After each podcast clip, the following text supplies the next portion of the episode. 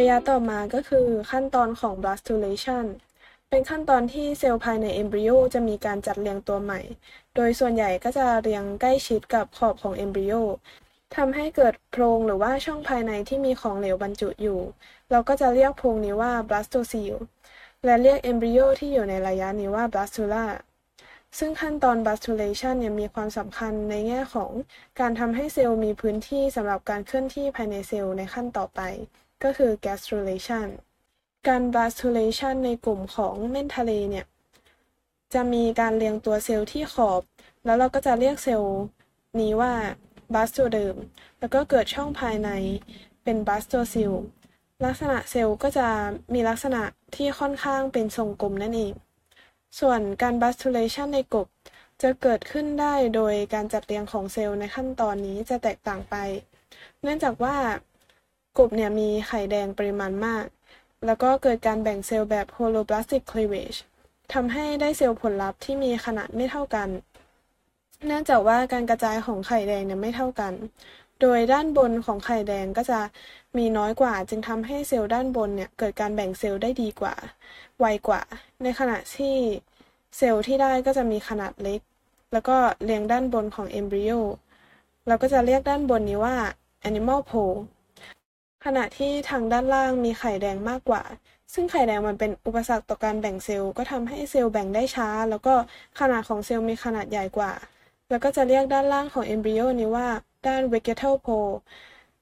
ส่วนของ blastocele ก็จะแทรกอยู่ระหว่าง animal pole กับ vegetal pole โดยจะมีตำแหน่งที่ค่อนข้างไปทางด้านบน ส่วนการเกิด blastulation ในไก่ก็จะมีความซับซ้อนกว่ามาก ๆ เลย เนื่องจากว่าไก่เนี่ยมีการ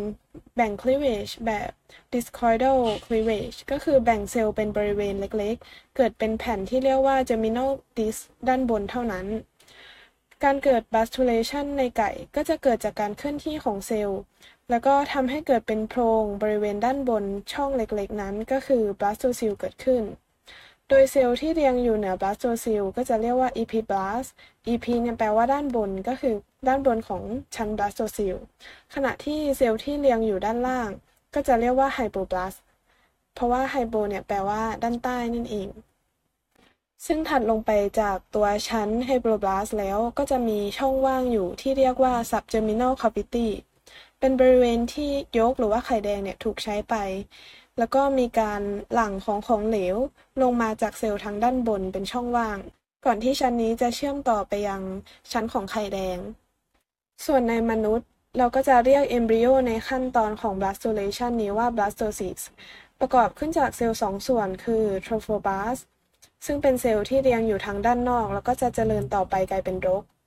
สำหรับทำหน้าที่ในการแลกเปลี่ยนสารอาหารแก๊ส แล้วก็ของเสียกับแม่ อีกส่วนหนึ่งก็คือ inner cell mass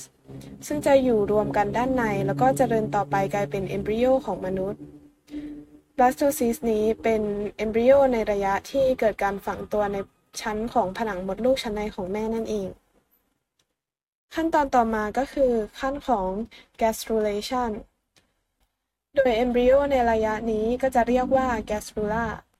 โดยขั้นตอนนี้จะมีลักษณะ 2 ประการก็คือ 1. gastrulation เป็นขั้นตอนที่มีการสร้างช่องใหม่ขึ้นมา ที่เรียกว่า achenteron หรือว่า gastrocele ซึ่งจะเจริญต่อไปกลายเป็นทางเดินอาหาร การเกิด achenteron จะมีช่องเปิดที่เรียกว่า blastopore ซึ่งมีความสำคัญต่อการจัดจำแนกสัตว์ในอาณาจักรสัตว์อีกด้วย นอกจากนี้การเกิด archenteron ในระยะนี้แล้ว gastrulation ก็ยังเกี่ยวข้องกับการสร้างเนื้อเยื่อแรกเกิดอีก 3 ชั้น หรือว่า germ layer ได้แก่ ectoderm mesoderm และ endoderm โดยแต่ละชั้นของเนื้อเยื่อแรกเกิดก็จะเกิดการพัฒนาไปยังเป็นโครงสร้างหรือว่าอวัยวะต่างๆ โดยในคนชั้นของ ectoderm เนี่ย ก็จะพัฒนาต่อกลายเป็น epidermis ของผิวหนัง เซลล์เนื้อเยื่อบุผิว ปากและทวารหนัก ระบบประสาท กระจกตาและเลนตา เซลล์รับความรู้สึกในผิวหนัง pituitary gland adrenal gland ฟันแล้วก็กรามเป็นต้น ส่วนในชั้นของมีโซเดิมก็จะพัฒนาต่อกลายเป็นระบบของโครงกระดูกและกล้ามเนื้อ ระบบหมุนเวียนเลือด ขับถ่ายและสืบพันธุ์ ชั้นของเอนโดเดิมก็จะพัฒนาเป็นเซลล์เยื่อบุผิวในระบบย่อยอาหารและทางเดินหายใจ ตับ ตับอ่อน ต่อมไทรอยด์ต่อมพาราไทรอยด์ต่อมไทมัส ท่อปัสสาวะ กระเพาะปัสสาวะ แล้วก็เซลล์ที่บุระบบสืบพันธุ์เป็นต้น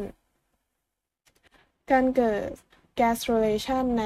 กลุ่มของสิ่งมีชีวิตแต่ละกลุ่มก็จะแตกต่างกัน โดยในกลุ่มแรกคือกลุ่มของดาวทะเล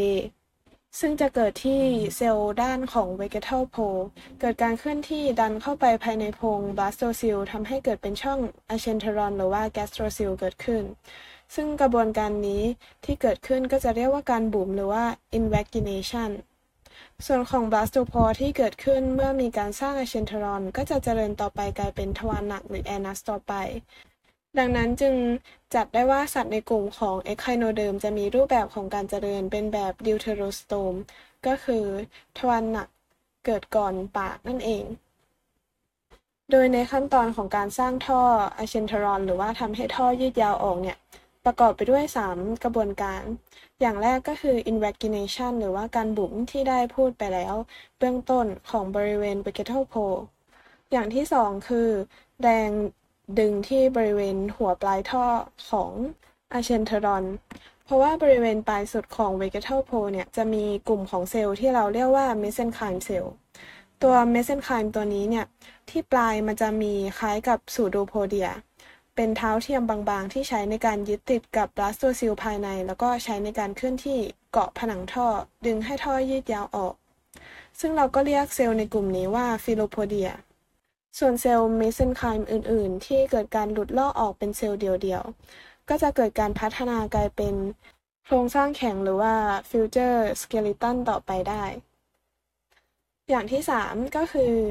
การเปลี่ยนแปลงรูปร่างของเซลล์ แล้วก็การ rearrangement ของเซลล์ในท่อ archenteron ที่ทำให้มันยืดยาวออกได้ ซึ่งเกิดจาก 2 กระบวนการก็คือ convergence and extension convergence คือ จากเซลล์2เซลล์ที่เรียงกัน2แถวเนี่ย มันเกิดการฟิวส์รวมกันกลายเป็นแถวเดียวทำให้จากเดิม2แถวที่สั้นๆ กลายเป็นแถวเดียวที่ยาวออก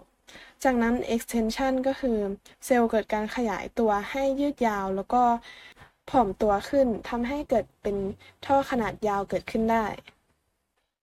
ส่วนการเกิด gastrulation ในกบก็จะมีความซับซ้อนที่สูงกว่าในกลุ่มของดาวทะเล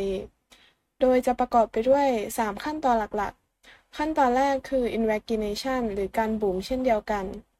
มันจะบุ๋มเข้าไปแล้วก็เกิดหลุมที่เราเรียกว่า blastopore หรือว่า lip of blastopore เกิดขึ้น โดยเนื่องว่าตัวไข่ของกบเนี่ย ด้านบนหรือว่า Animal Pole จะมีไข่แดงน้อยกว่า ดังนั้นเซลล์จึงเกิดการแบ่งตัวที่เร็วกว่าเซลล์ที่แบ่งตัวเร็วก็เลยเกิดการแบ่งตัวแล้วก็มาคุม ส่วนด้านล่างหรือว่า vegetal pole ซึ่งเราเรียกกันล่างมาคุมของเซลล์ตรงนี้ว่า epiboly จากนั้นกระบวนการต่อมาก็คือการม้วนตัวหรือว่า involution ก็เป็นการที่เซลล์ที่ลากคุมเนี่ย เกิดการมุดตัวเข้าไปตามช่อง blastopore ตอนแรกเข้าไปในโพรงภายในที่เรียกว่า blastocele ทำให้เกิดช่อง achenteron ขึ้นไปแทนที่โพรง blastocele ได้ในที่สุด ซึ่งกระบวนการนี้ก็เกิดจากการช่วยของการเปลี่ยนรูปร่างของเซลล์หรือเซลล์ rearrangement ด้วยกระบวนการ convergence and extension เหมือนในเม่นทะเลนั่นเองสำหรับการเกิด gastrulation ในไก่ จะเกิดขึ้นโดยเซลล์ epiblast เคลื่อนที่เข้าหาแนวกลางที่เป็นร่องที่เรียกว่า primitive groove แล้วก็จะมีสันนูนที่เราเรียกว่า primitive ridge เกิดขึ้น ด้านหน้าของร่องยาว ก็จะมีส่วนที่นูนกลมขึ้นมา หรือที่เรียกว่า Hensen's node ทำหน้าที่เทียบกับ dorsal lip of b a s t o p o r ในกบ ในการควบคุมแล้วก็ชักนำการเปลี่ยนรูปร่างของเซลล์ได้